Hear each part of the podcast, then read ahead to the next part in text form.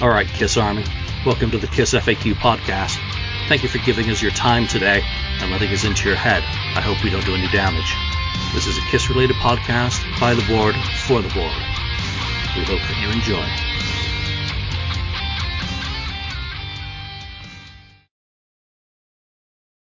Welcome to episode 241 of the Kiss FAQ podcast. I'm your host, Julian Gill, admin on the Kiss FAQ message board. And today I'm joined by Lonnie, St. Louis Kiss. What's up? And Marcus Almighty Mark.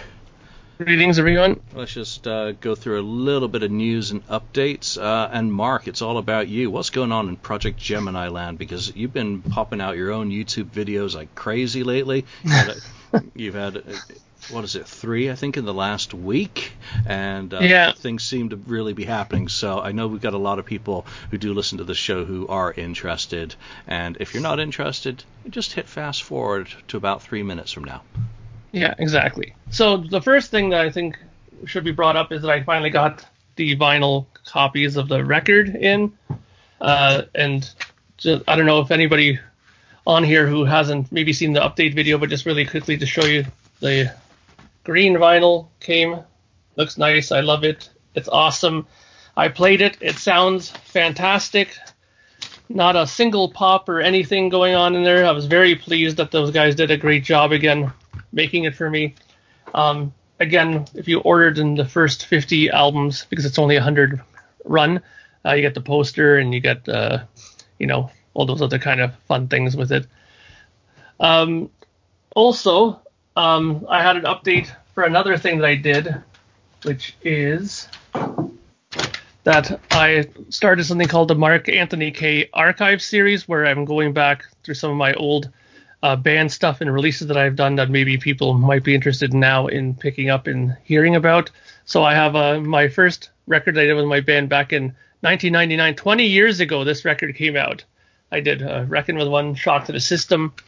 And uh, I also was mentioning this cassette that I did, which was done four year, four years before that in 1995. Uh, these are kind of like together in the sense that the band that was on the cassette kind of blew apart, and two of us from the cassette went on to make this band, and then I was in this band for like 15 years after that.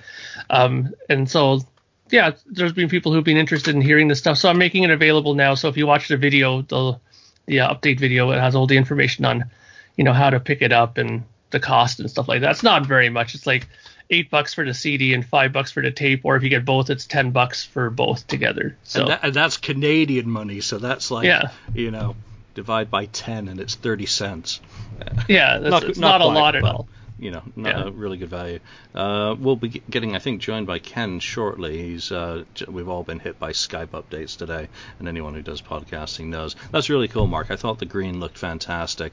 Very happy with how that turned out.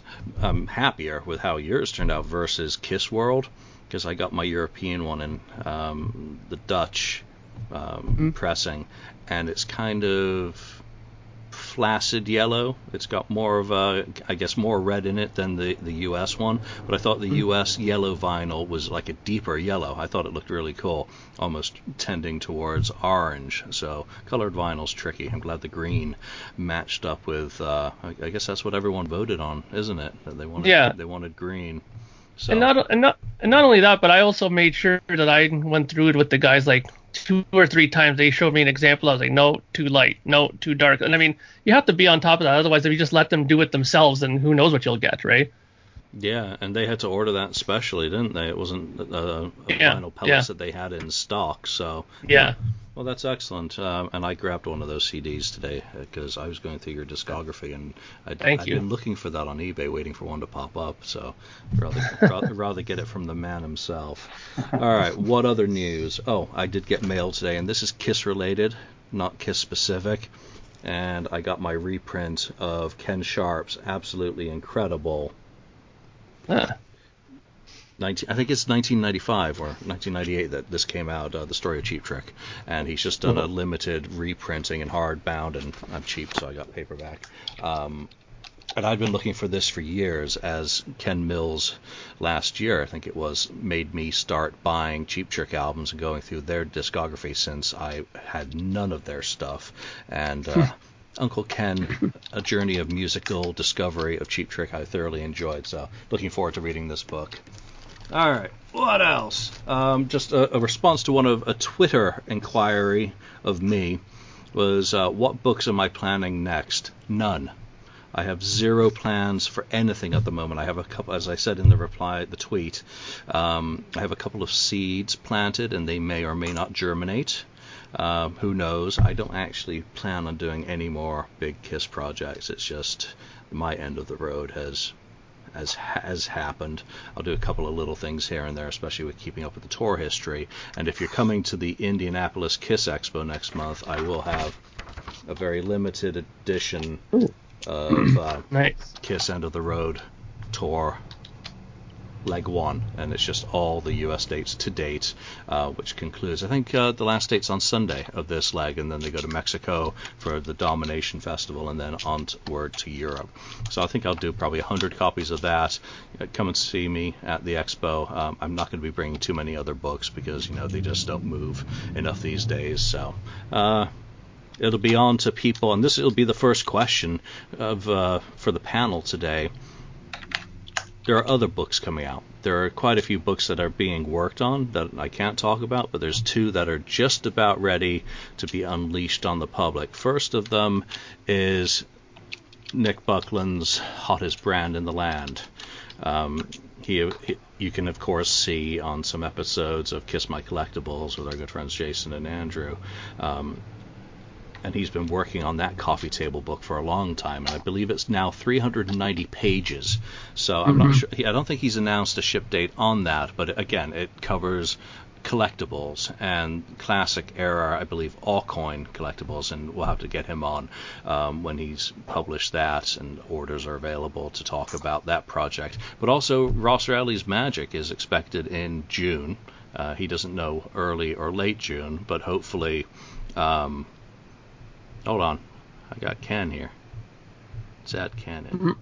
All right. Hey, Ken, good to see you. Glad you could join us, of course. Yeah, uh, sorry about that. Uh, that's perfectly all right. We are not on a any schedule here. But I'm, what we've been talking about is which book are we looking forward to more? And I've just given a little bit of an overview of Nick Buckland's hottest brand in the land, uh, which is due any moment, and Ross Radley's Magic, which is expected highly anticipated and expected in June. And according to what Ross had mentioned online when asked about this, um, he, he's thinking it's probably towards the end of June, but he doesn't know. Nothing is uh, apparently final at this point.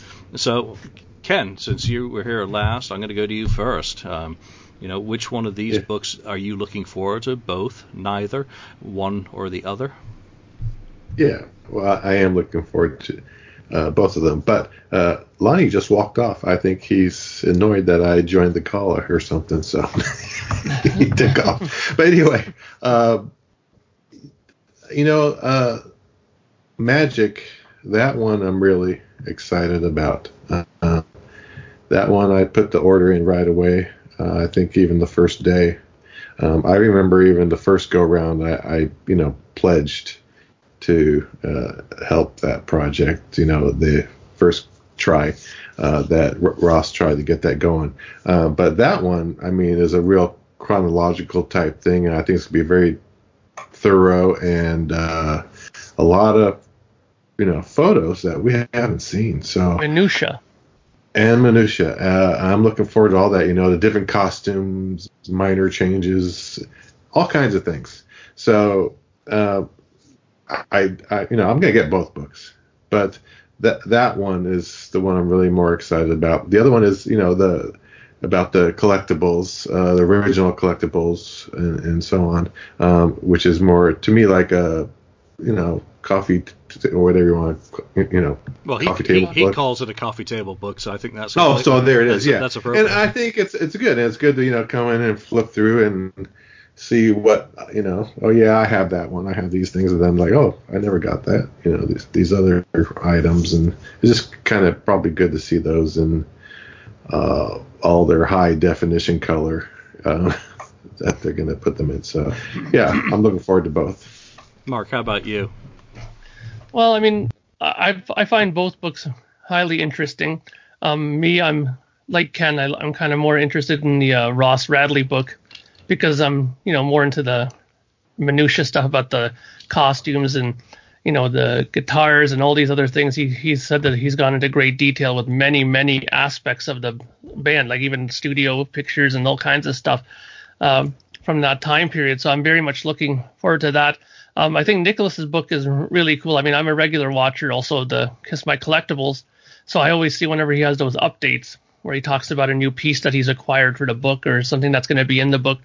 And I always find those fascinating. But as you guys know, I'm not really a big collector of you know the dolls or any of those other things like pajamas or blankets or anything like that. I just usually collect just vinyl and uh, the dolls that I do have were given more to me as presents from family. So I don't really go out and seek them. But uh, I, if I if I have a chance to get the the book at some time, I will probably pick it up. But um, they are probably you know pretty hefty uh, books to get, so shipping them to Canada will be probably pretty pricey. But um, I am definitely gonna you know go for the Ross Radley book for sure.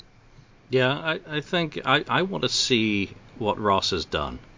Having, you know, we've known about this project for so long. I want to see it finally in reality. And Mhm. I, and I want to see people complain about I've seen that photo before so that Ross can say, "No you haven't. It's from the same photo shoot, but look at so and so's hands lifted up." You know, that sort of stuff. Right. You know, you know because Yeah. you know people are just lining up to pick apart um, his book because it's been such a long and arduous process and such an ongoing thing for so many years. So I'm looking forward to that.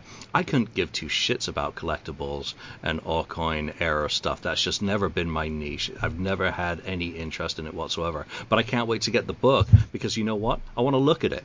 I want to look at this Yeah. stuff and you know kind of see again I have no idea how his layout tells the story or whether it's just page after page of just this this this if it's sequential um, how how it's organized um, I, I just want to look at the merch that's never going to be in my collection but I'll have it in a book on not on the coffee table because I don't kind of leave kiss books out. But so I can just go back and look at it and when someone actually talks about it if I don't know what they're talking about I've got a reference book hopefully that's got that sort of information in it. So you know from either of them with Kiss Alive Forever we've seen a lot of the tour dates and also my own books obviously. So I, I don't know how much of that's going to be of interest in Ross's unless he's come up with something new about that information that adds to Kiss Alive Forever adds to what I've done. Um, but I think the day planner type stuff is what I really look forward to in in Ross's. That someone's going back and hopefully organizing a lot of the stuff that sits in the eight or nine thousand pages of memos that I've got in my collection. Um, And, and presents it in something that makes sense. So, you know, both are, uh, to me, equally um, interesting. Ross, I know a bit better than Nick, so he gets the edge just because you know we've had him on the show a couple of times, and I've spoken to him quite a few times on the phone. So, yeah, I, I think any project's going to be valuable for Kiss fans in some way or the other. Again, like me, if you're not interested in the uh, in the stuff, just look at the pictures. Nothing wrong with that. All right, while we wait for Lonnie to return, um, let's just dig into a. Co- we're going to do just do some topics from the board today. If anyone's wondering what our topic is, uh, we're also going to talk about the new classic rock um, magazine that's just been published. Uh, but I, I want to wait until Lonnie gets back on that. I don't think he'll mind missing a few of these little micro topics. Um, so one of the other topics on the board that in the past week or so is poll number 26, Sonic Boom, favorite song. So without thinking over thinking it or having ties, Ken, what would be the first song that pops to mind from Sonic Boom that you like? well, I put down. I, I think I answered it, but uh, it was kind. Of, it was a hard one. I, I just went with Modern Day Delilah because I just think that's a great song. Uh, it was a you know it was an obvious choice for a single. Uh, even though you know uh, what is it? Uh, Say Yeah, it was a, you know turns out to be a turned out to be a you know a great uh, song and and works in concert. Um, I just I just like Modern Day Delilah better as a as a you know a song and and, and you know the riff in it. Uh, I enjoy that you know better than the, the other songs that are on the album. You know, most of them. Cool, Lonnie. We're doing favorite song from Sonic Boom. What's yours? Um, yes, I know. It's my favorite song off of there, without a doubt. It may be. It, I think it's the best song that they've done since Revenge. I think it may be the best song they've done period since Wow. Revenge. I think Yes I Know is Wow. amazing, and I think it's a shame that it was never even tried in concert. It has a very 70s style feel to it. It sounds like it could have been on Rock and Roll Over even. Um, so I think I think it's a, I it's my favorite. I mean, you asked me that. I mean, without hesitation, without a doubt, that's my favorite song on that album. Why is everyone laughing? Never, you guys bad mouthing that while I was on the phone with my boss, or what? No. No. no, I mean that that's a, alleged to have been a Asylum outtake, but I think Gene, Yeah, yeah, yeah. I think Gene has says that he wrote it in the late '70s, um, and it wasn't on the vault, and that's bummed me out when when we did get the vault that that was one of the songs that was MIA. I really wanted some high quality, well. To some who are already rolling on the floor laughing, high quality asylum demos. Better okay? quality. Yeah, mock me mercilessly. Um, but that's what I was hoping for. A big multi-track of that one would have been very cool. Eh, That's a great pick. Um, I went for All for the Glory hmm That's Eric. a good song too. just because I didn't want to go and Say Yeah. Um, just kind of kind of tired of that. Um, I, l- I like that of the two songs, you know, Tommy and Eric were given to kind of do their own thing. I just like the opportunity for Eric to sing on an album again, so um, it, it still has a different kind of vibe to it. Um, Mark, finishes up on this topic. What's your favorite? Well, it, the interesting thing is that, um, for once, I'm right on the same page with Lonnie. I, I love Yes I Know as well. Ever since the very first time I heard that song, I, I was very shocked. I was like, wow, this is probably one of the best Gene songs I've heard in a long, long time.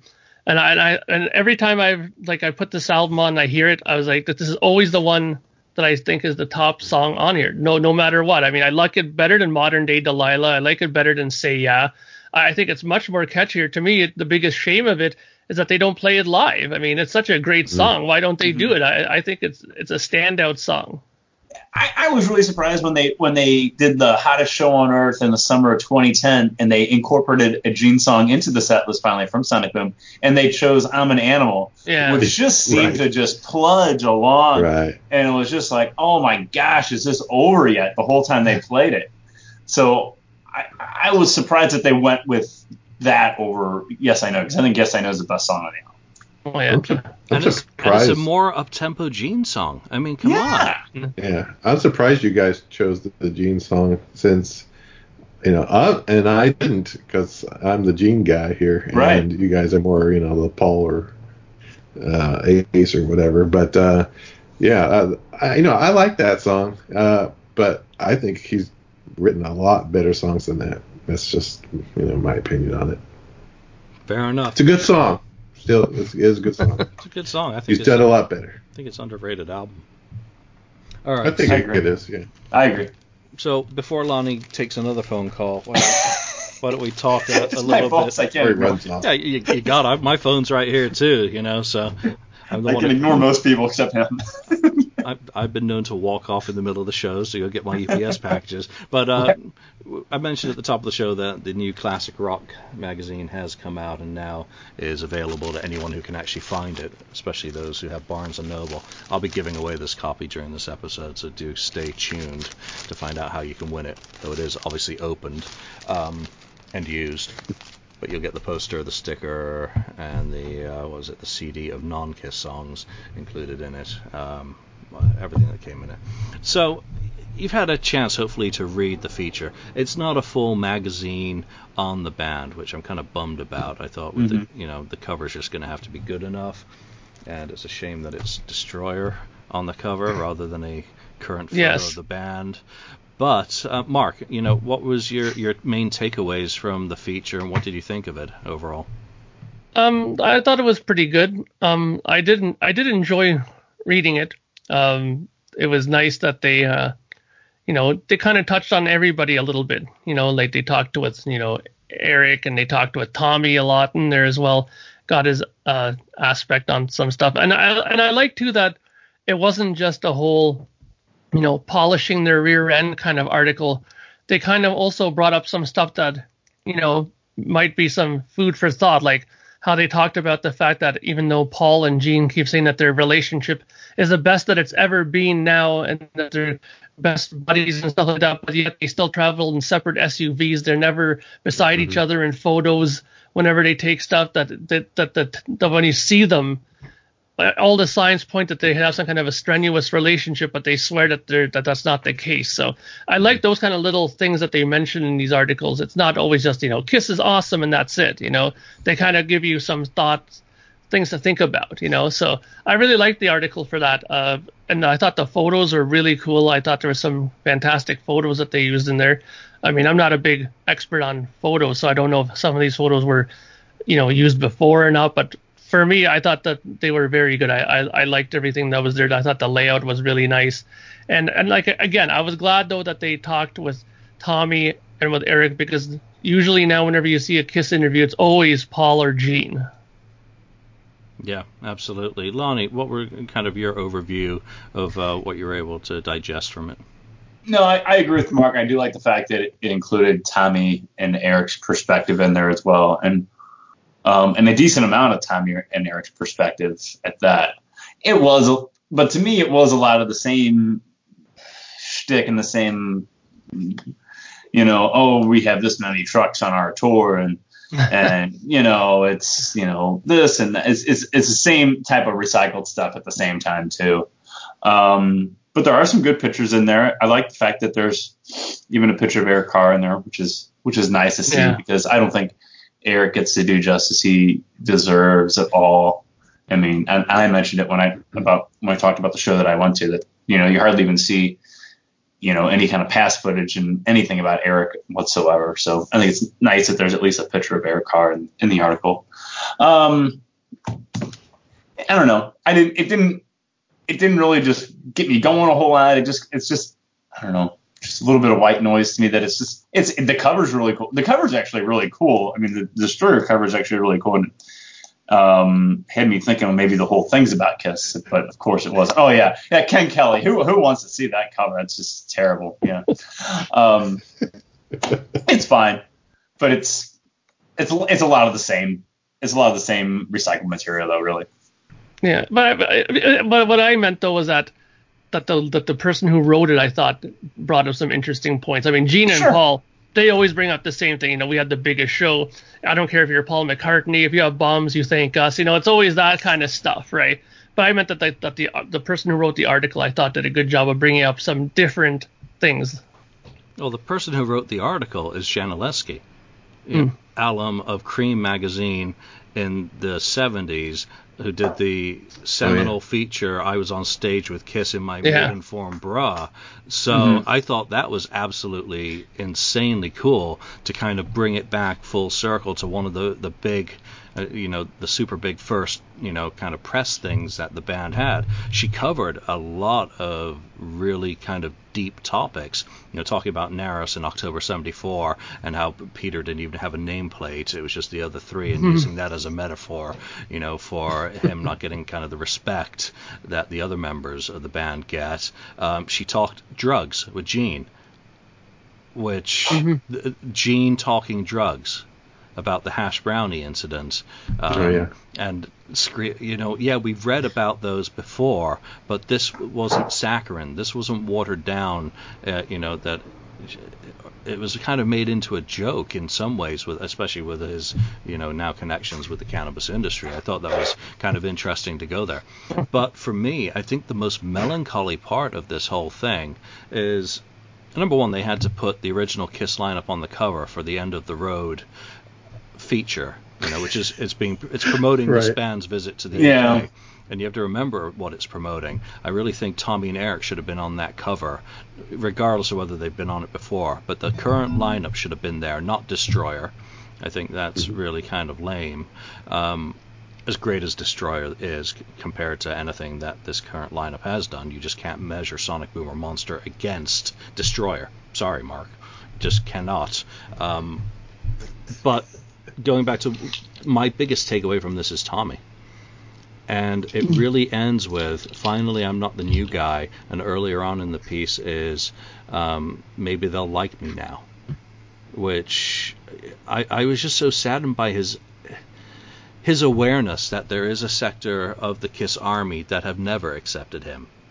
You know, Mm-hmm. less so than Eric wearing the makeup. And while I think he deals with it admirably, I mean, he's a better man than I would be in a similar situation if, you know, I had put up with nearly 20 years of the abuse that he's taken from a very fucking small um, percentage of fans, but they're magnified. You know, it, it's like all the, the shit that goes on anywhere on Twitter or Instagram or at, you know the small mouths are you know magnified the most. But for this to be about the end of the road, that kind of knocked it off the track of being a celebration. Um, so I, I thought that was incredibly sad that that still obviously rankles regardless of what he says because otherwise it wouldn't be in there. Um, I thought it was fascinating the uh, kind of Paul Stanley's how he comes across in there. You know, pick up the pedals. Uh, they're going to stain the plane, and we've got it for a while, so let's keep it nice. I, you know, I thought the analogies of uh, you know, it doesn't matter whether you're driving an 18 wheeler or a car, someone's got to be the driver because you're all going the same place. I love that sort of stuff because they didn't throw in the usual sort of we wear more makeup than your mommy shit. So I, I thought it was I thought it was eye opening, but nothing particularly new. But just again, it comes back to Tommy for me. Ken, you know, what were your takeaways with it? Yeah, uh, a little bit of everything what, what all of you guys said. I mean, yeah, there are some things that, yeah, it's been covered before, and I'm like, yeah, I, I, I know that already, or you know, I've read it a million times. But there, yeah, there were some new perspectives um, uh, on some of the topics that they, you know, went deeper into. Um, like you said, um, you know, the, the Brownie incident and so on. And then, yeah, I agree. Tommy, I mean, he said, you know, they'll like me, you know, after it's over, basically. Um, and and I thought, oh man, you know, he still doesn't feel, you know, liked or appreciated, I guess. Uh, but he's hoping that maybe they he will be after all, all is you know done. Um, the other thing is the thing that Eric Singer said uh, about saying when it's all over, he's he's not going to miss it, miss it, miss Yeah. a thing. Which is, I thought, well, that's interesting. I guess because he said it's it's just such hard work uh, for him. Um, and so, yeah, I'm really surprised that he's he said he's not going to miss anything. Um, so it, interesting. The other thing about Tommy that's interesting is about you know Gene uh, sits on the front of the plane and Paul at the back, and Yeah. Tommy's in the middle, and he's he's like the buffer. I think he's the buffer, been the buffer between them for many years. He's Switzer, he's Switzerland, they say in the article. Yeah, they call him Yeah, yeah, Switzerland. Switzerland. Yeah, as a joke, uh, they call him Switzerland. So, uh, yeah, I think, and he didn't want to go into that too deeply, but I I think there's a lot that he has to kind of, you know, uh, keep them from, you know, killing each other. I think in some cases, you know, uh, he's that buffer that. Mediator. Yeah, the mediator. So otherwise, yeah, it was a real good article. Yeah, great pictures. Um, so yeah, it there should be more maybe uh, articles like that in the future. And that's where it all comes from. You know, Yeah, the war is the war is Paul over. Stanley. We won, which is That was a Paul Paul- Stanley. And it's the context of that that is also somewhat sad because it talks about Gene and Paul being at war with one another. You know, fighting for the heart and soul of the band, maybe, or its direction, or you know, just fighting as you know, br- you know, they like to call each other brothers, but come on, they're, they're not. Um, they're just business partners in in some ways. But yeah, to think that kind of summing up the end of the road as being the war is over. We we won as in Kiss won, not the fans, kiss one. Yeah. but Gene and Paul won because, you know, they basically get all the money They've got all the control. They've got everything. Uh, there'll always be a partnership together that Peter and Ace are not a part of anymore. That Tommy and Eric were never a part of, in the sense that they're employees. I, and again, I'm not interested in their business relationship with the band whatsoever. Um, but if Tommy's Switzerland, what country is Eric? I. Where they, It's a good question, I, I, I actually. have no idea. where, where they talk real fast and they they are going to flip from one thing to another very rapidly. I, you know, Eric was very cool in that. I, I thought his outlook on this whole situation is something that's really worthy of a follow up. Um, just him on his own, his attitude of, you know, he's not going to miss it. Um, I'm like, why? How can you be sure? I mean, I know he's going to be 61 this year, next month, in fact. Um, and it can't get any easier doing what he does. You look at the, you know, how much older is he now than Peter was during the farewell tour? Peter was what 50, into uh, or 55. Um, so he, Eric still has several years on what Peter was, though obviously his he hasn't had the physical problems that um, Yeah. Peter Criss has had. Peter was battling problems with his arms, you know, muscular, Mhm. you know, deterioration and whatnot, let alone any of the other things that people pull into all of these discussions. You know, so I can get how he won't miss it from you know, having to stay skinny or stay in shape or just how much of a grind it is on the road. But will he really not miss it? You know, being part of the, you know, a, a band, and this will be another topic that we talk about, you know, regardless of its success commercially, um, record sales wise, it's certainly a massive band in terms of its commercial success, licensing, and in terms of identity. Will he, he not miss that? I mean, Well, I, I honestly think that the one thing that he does miss is back, you know, think about it. Back when he was with Alice Cooper, he didn't have to put on any of the makeup and uh, costumes and stuff like that, like how he has to do as much with Kiss, right? And I'm guessing that drumming with Alice Cooper in that sense was probably a little bit more. I'm, I'm not gonna. I, I'm gonna be careful here and say maybe a bit more fun for him because you know what I mean. Like when you don't have to put on all that stuff or wear these kind of vests and stuff, he can put. He pretty much wore whatever you wanted. I kind of got the feeling when he was with Alice, you know.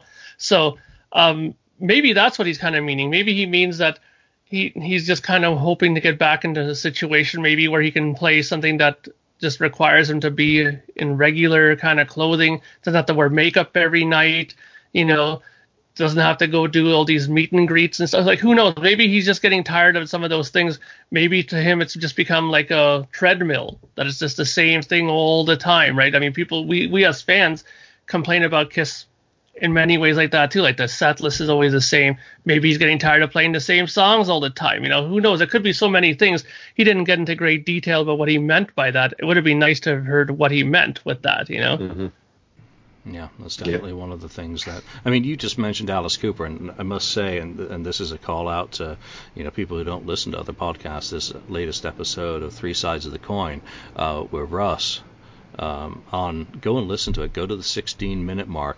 Russ talks about Eric Singer on tour with Alice Cooper in August 1991. He specifies that it's uh, Philadelphia Spectrum, which would mean August the 11th, and Eric, you know, telling, bringing him backstage or communicating with him during that show, and making Russ miss Judas Priest, who was opening, um, that he had become the drummer for Kiss in 1991.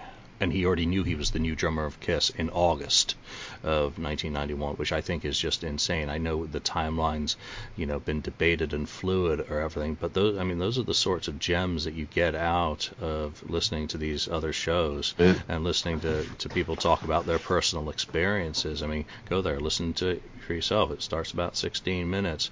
But I think with Eric and Alice Cooper, I I never saw him, so I would have thought that he operated under a very similar sort of restraint that he had to drum appropriately for the music that he was playing, which uh, you know in, included a lot of 70s stuff like he does in Kiss.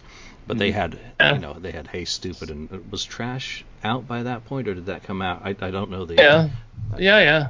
So because he was in for Dragontown and all that stuff, right? hmm yeah. So- So, so Ken. Yeah, so that I mean, uh, I did listen to that, um, so, and uh, it strikes me as you know that, that happened a few months, right, or a couple, few months before uh, Eric Carr died, um, which is just like no wonder then Eric was freaking out um, about saying he's going to be out of Kiss, or he did know he was out of Kiss, and and uh, seems Gene and Paul didn't want to wait around um, for him, or maybe they knew the prognosis was so bleak. You know, yeah, bleak that uh, there wasn't a way he was going to come back. Uh, uh, I don't know. It's just kind of like.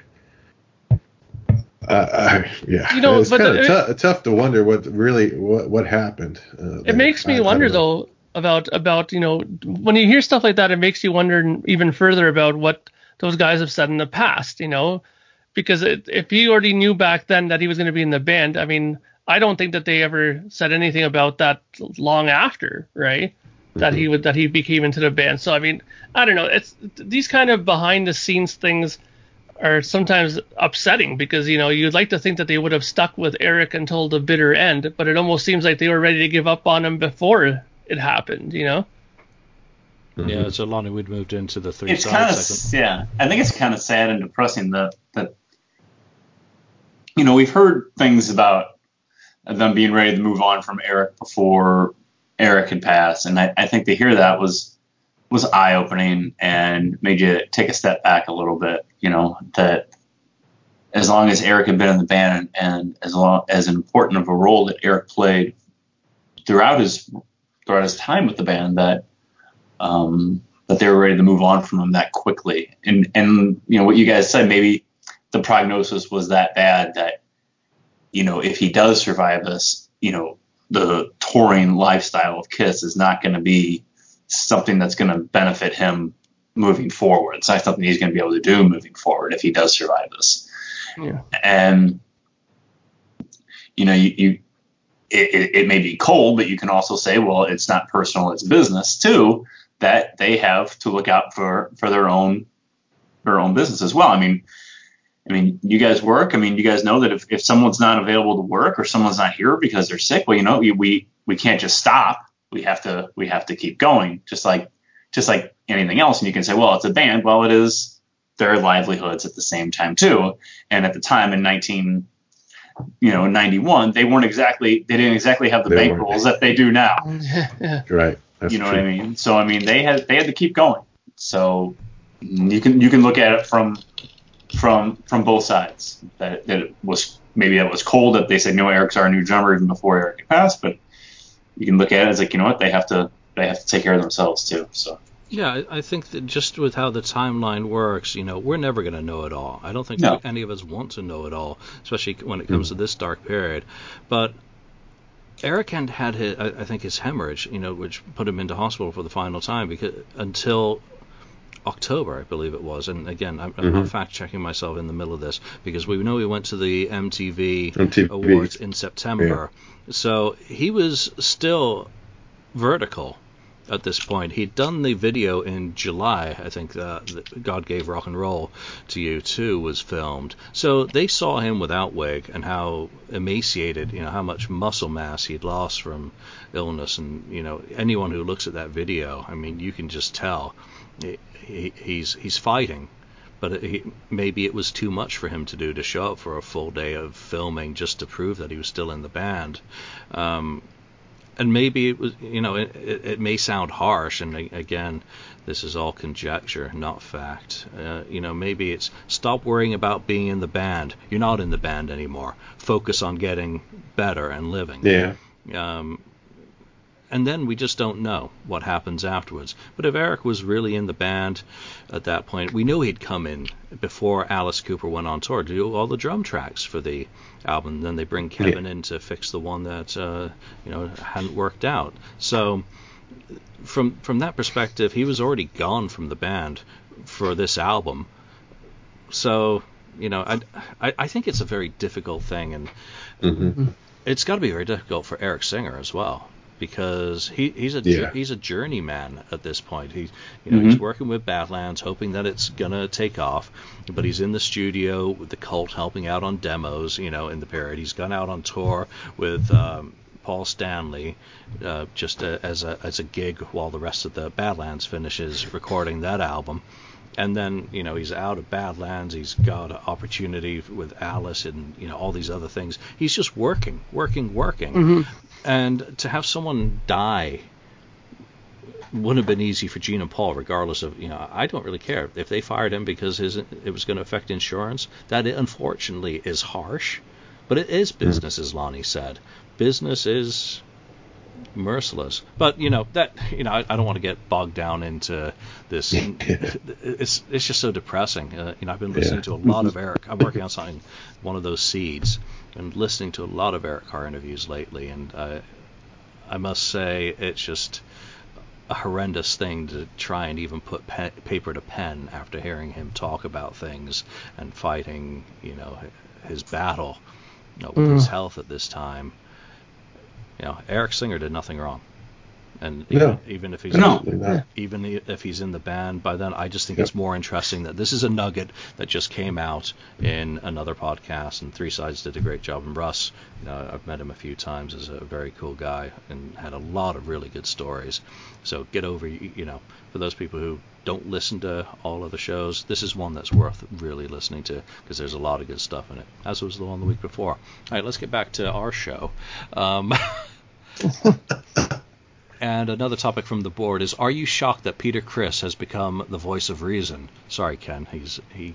He, he might have taken your title there. Um, he looked good in the all right. photo. he was recently photographed at a cancer benefit, holding up a someone. Obviously, just happened to have a copy of Alive with them, um, and he's holding it up, and he looked fantastic. But he's also not saying much at a time when Gene and Paul, well, Gene sticks his foot in his mouth regularly.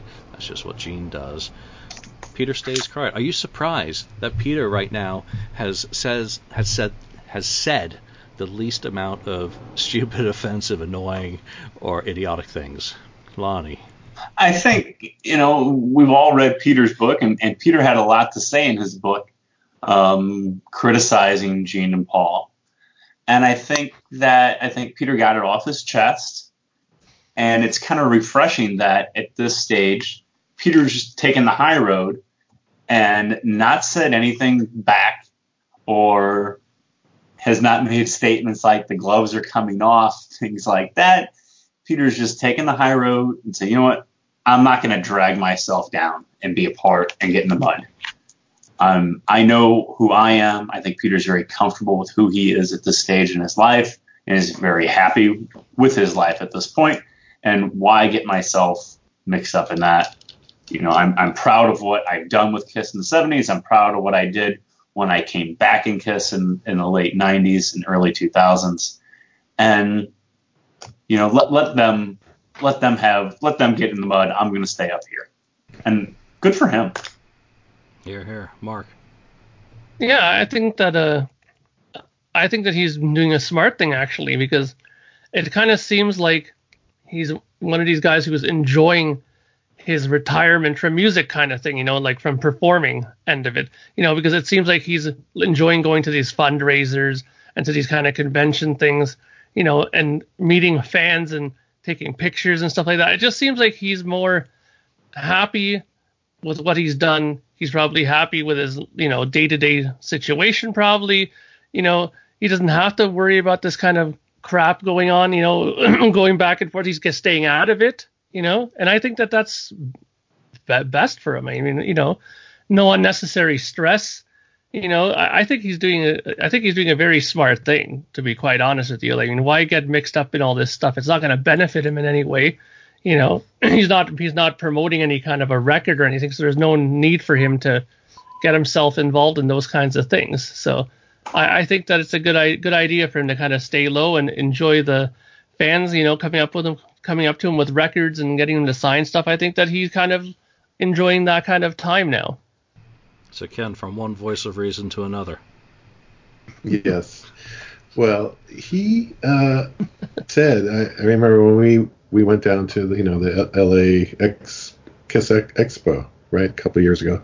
Um, I remember him talking before the actual, you know, meet and greet thing happened, and he was on the stage and a quick, quick interview, um, and he was talking about, you know, how he was at peace with everything, and it's not worth it to, you know, sweat all that small stuff. Mm-hmm. Basically, he was at peace. He, you know, it is what it is. It, it all happened. It's in the past, and he was happy to you know move on from it all. Uh, so that's why I think he's still at that point, and he does not want to get mixed up in the you know the arguments between Ace and and uh, Gene and Paul touring or or any of that stuff. Just just let it let it go and and uh, yeah, just let it go basically. So yeah, he's he's uh, he's doing the right thing, I think.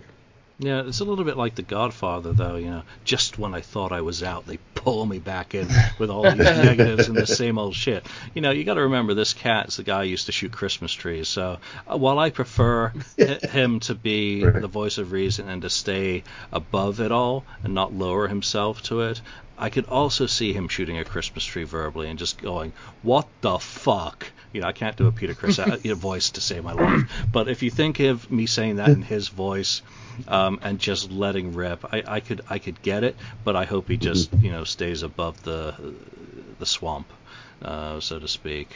All right, we were with you, Ken. Let's go to your topic. The trend is your friend. Talk about it. And uh, what do what do you want? Yeah, well, I was thinking about. yeah, it was it was a topic uh, where Paul was managing somebody, and he told him that Paul said that you know the trend is your friend. So meaning that if you're gonna, I think, do a certain kind of music at that time period, you want to go with whatever's trending at the time. Um, so I was thinking, okay, yeah, well, yeah, Kiss did that quite a bit throughout throughout the years, and then there was other things about you know, no ACDC never did it, you know, that that sort of thing, and they're kind of one of the few that didn't really uh, follow a trend. Uh, but I was thinking, well, okay, what are some of the major trends that Kiss did or didn't do? And I don't think their first album was really a trend. Um, I, I can't I can't pick a trend that they were trying to go at. I think they were just all their influences were kind of mixed on that album. Uh, but definitely hotter than hell. You had maybe black more like a Black Sabbath type thing, maybe a trend, a little bit of that in there. Um, and you know, Dressed to Kill was kind of again that one doesn't seem like a trend. It was just trying to go more be more radio friendly there. Um, well, it was trendy, wouldn't you but, say? Because it was bubblegum, you know, and, and it was, yeah, yeah, yeah, trending. It was, it was Neil's trend. Yeah, well, it was less bubblegum than Unmasked. I mean, for instance, that was real trendy. Uh, now, now, Mark's favorite, uh, Destroyer. Uh, I thought they were trending. It was a Bob Ezrin trend, uh, which is I also think is is it was a trend like Billion Dollar Babies. It had that same sound.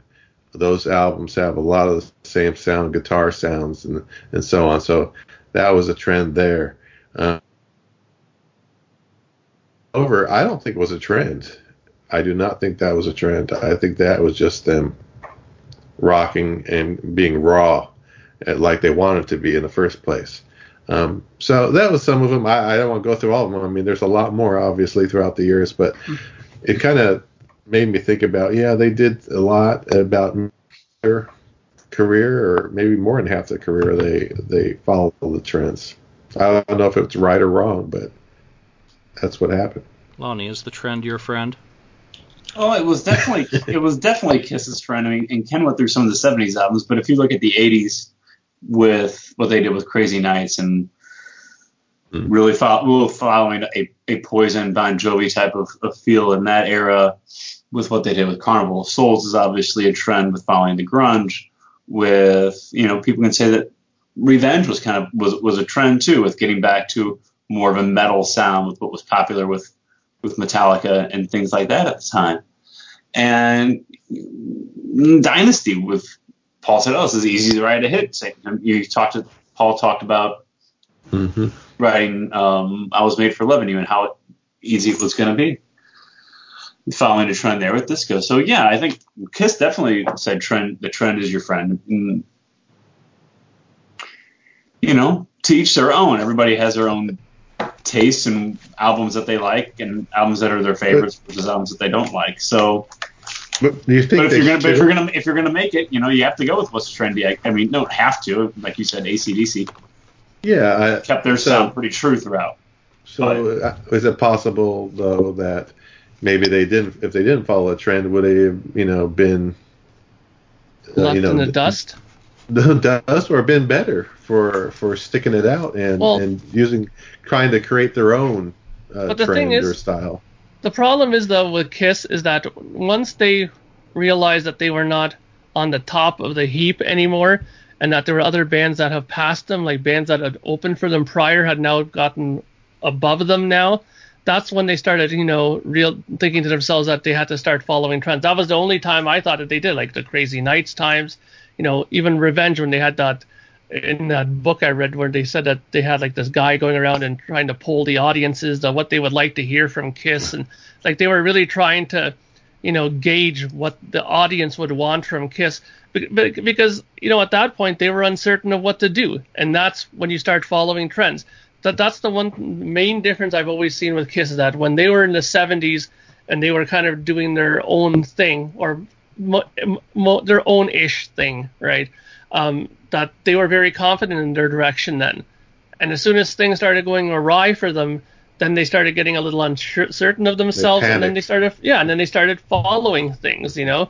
Yeah. And then that's when it starts all going awry because that to me kind of shows that you're not, you don't have confidence in your direction and your songwriting, you know. I mean, that's we, we keep bringing up ACDC, but that's a great example of it because they know how to write their music.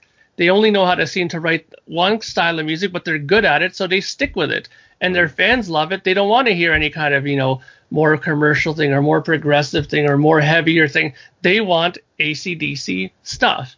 It's the same thing with Iron Maiden now. When Iron Maiden releases a record now, you know what you're getting. You're getting eight minute long songs. You have choruses that are repeating one line four times in a row. It, it's just their formula is set. But mm-hmm. Iron Maiden fans wouldn't want it any other way. You know what I mean? So they've kind of etched their sound, and that's kind of the thing that Kiss had trouble with in the 80s. Is they, they didn't just say, you know what, this is Kiss, this is what we're about, and we're just sticking with it. Yeah, I, I think you know ACDC obviously hasn't done a ballad since their first album, Love Song. you know, which, which I absolutely love because it's the only kind of ACDC song that's completely different from any other ACDC song. Um, but I think you know Paul's talking about what was working for him in 1989ish. I think uh, Benny Doro was uh, who he told this to, uh, Mhm. and I can't even remember the name of the band he was associated with. Sorry, Benny. Um, but by the late 80s, the trend was Paul Stanley's friend because they were following one trend after another after another, stri- trying to stay current, trying to, you know, pull attention off those bands that were, you know, doing it. You know, if you can't be an innovator, then be hype. If you can't be a hype, follow a trend. I mean, you're just getting on the bandwagon, and Mhm. it was working for Kiss. You know, they after the Elder, which was following a trend in you know Bob Ezrin's concept albums, or Destroyer, which was following a trend, as I think Mark said rightly about it just was a carbon copy of a model that Bob had used with Alice Cooper successfully. Um, by the mid 80s, you know, 82, well, 82 Creatures is again following a trend. The- new wave of British heavy metal, you know, the kind of Saxon, the Iron Maiden albums, the heavy through and through, a Motley Crue album in in some sense. You know, Lick It Up was then, you know, slightly more polished version of that more melodic rock, you know, like the Night Rangers. I mean, just think of Night Ranger Mm. opening act on Creatures of the Night Tour, then on Lick It Up, they're doing more melodic. I mean, you can rock in America. You know, listen to that first Yeah. Night Ranger album. It's fucking brilliant. It's a great album. You know, no wonder some of that rubbed off. Why would they copy Wendy O. Williams, who had also opened up when you know she had basically used their stuff. So you know, 85, they're doing the glam thing, copying You know, the Rats had done it, you know, 83, and Motley did it at the same time.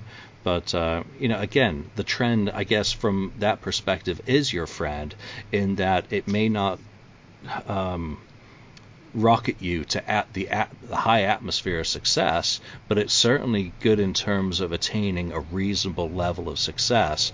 Um, from which to make a living. So that's what I get. You know, as far as Kiss being a trend follower, I think that they've unabashedly done anything it takes to go 45, 50 years.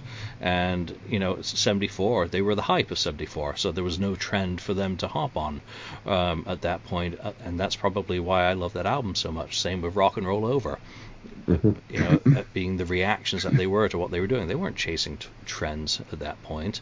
But in the 80s, that's when I became a fan and those albums are always going to be critically important to me more so than maybe an originals fan who got to follow them sequentially and get tortured by that after you know imagine being a guy who bought alive dressed to kill mm. and the joy yeah. of all that and then having asylum crazy nights and mm. all that kind of dross that came later so that's the sentiment that i get out of that but you know the, also the other thing you have to keep in mind too is as you get into the 80s and later in the 90s the time period between recording a record and then a record company releasing it got larger and larger. Back in the 70s, you could re- record a record three months later, it could be released.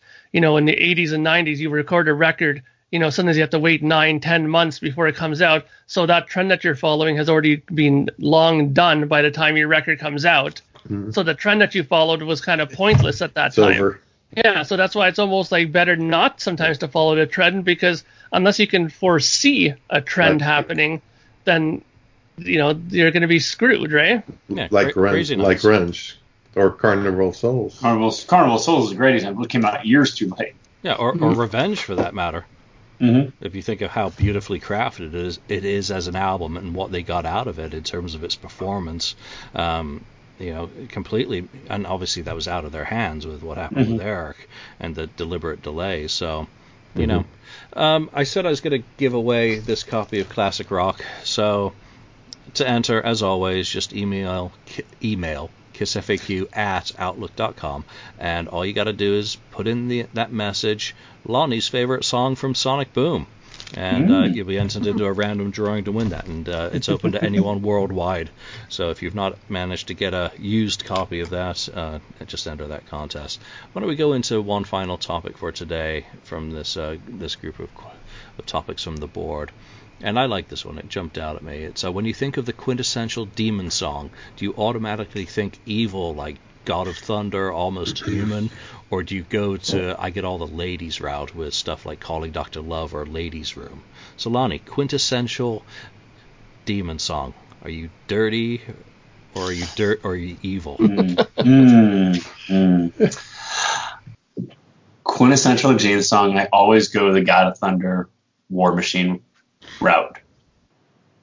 When I, you know, when I when I think of Gene, I think of the demon and I think of the blood spewing, fire breathing demon. So I always go the War Machine, God of Thunder, almost human. I'm an animal, even type of route. Unholy. Those are those are my quintessential Gene songs for sure. Nice, Mark. How about you? I mean, I mean, I know you go throw on a copy of Destroyer, but right, he goes and turns on um, Sweet Pain. Well, see, for the longest time, I used to always think when I thought Gene Simmons, I used to always think Unholy because I thought to me that was one of his perfect songs that was written for him.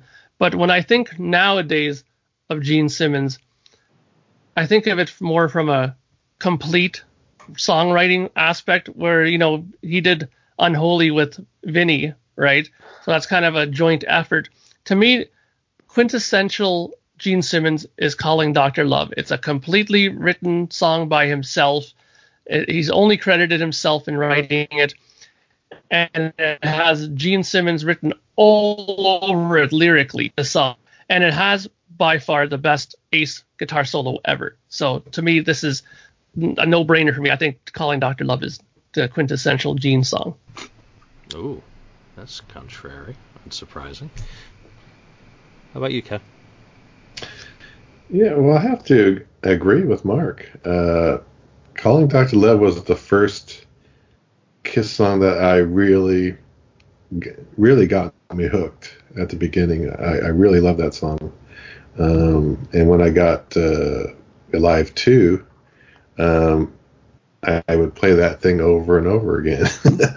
um, so, so uh, that, I mean, again, and like Mark said too, that is like one of Ace's greatest solos. I have to agree.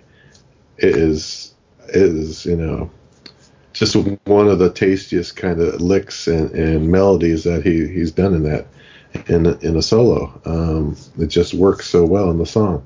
So yeah, the calling Dr. Love. I mean, otherwise, uh, yes, War, War, Machine is another big one for me, and and uh, uh, and Unholy. Um, but yeah, calling Dr. Love was the really first one for me uh, that I identified Gene with that song. Wow. That's right. Yeah, that's right. Yeah, Take I, that. I, I go the evil, I go the evil route. Nice. When I think Gene, and I always think Cook, you know, his Cookie Monster vocals have to be present as well. Uh, you know, no proper singing aloud. But you know, I think for me, it's I, I don't see Almost Human as much, but God mm. of God of Thunder, God of Thunder for me, yeah. is, is it. You know, as and and to me that's an equal of Unholy. Unholy is probably number two in terms mm-hmm. of you know the video as well it was just so mm-hmm. freaking evil um, even at that age yeah. and in that era where you know we started to get a lot more dangerous stuff in terms of music and what was going on but that was a badass video to this day i just wish they'd done a video for hate because i mm. that would that would have yeah. that would have uh, you know one upped unholy without a doubt but you know give me evil gene you know forget ladies man gene because that just makes me kind of giggle. Um, but, but there you go. All right, I think we'll leave that there this week. That's just a bunch of topics from the board. There's a lot more where those came from. Obviously, uh, it's just more fun to kind of to do. This is the Kiss FAQ podcast. Let's go to the Kiss FAQ and uh, give our take on what people are talking about there. Um, I've had to ban 14 people this week. It's only, wow. Wow. only Thursday. Oh. Naughty people. There's some banty people out there. Yeah.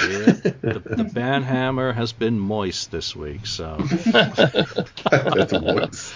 Yeah, and uh, oiled it well. Well, that that mail call in the middle of the show is uh, apparently I have ordered too many copies of Kiss World, and that's a, a second copy of the yellow vinyl one. So I think we'll give one away on the next episode because I don't need. Very nice. I obviously misordered. I meant to get the black one. So uh, all right, that's it for now.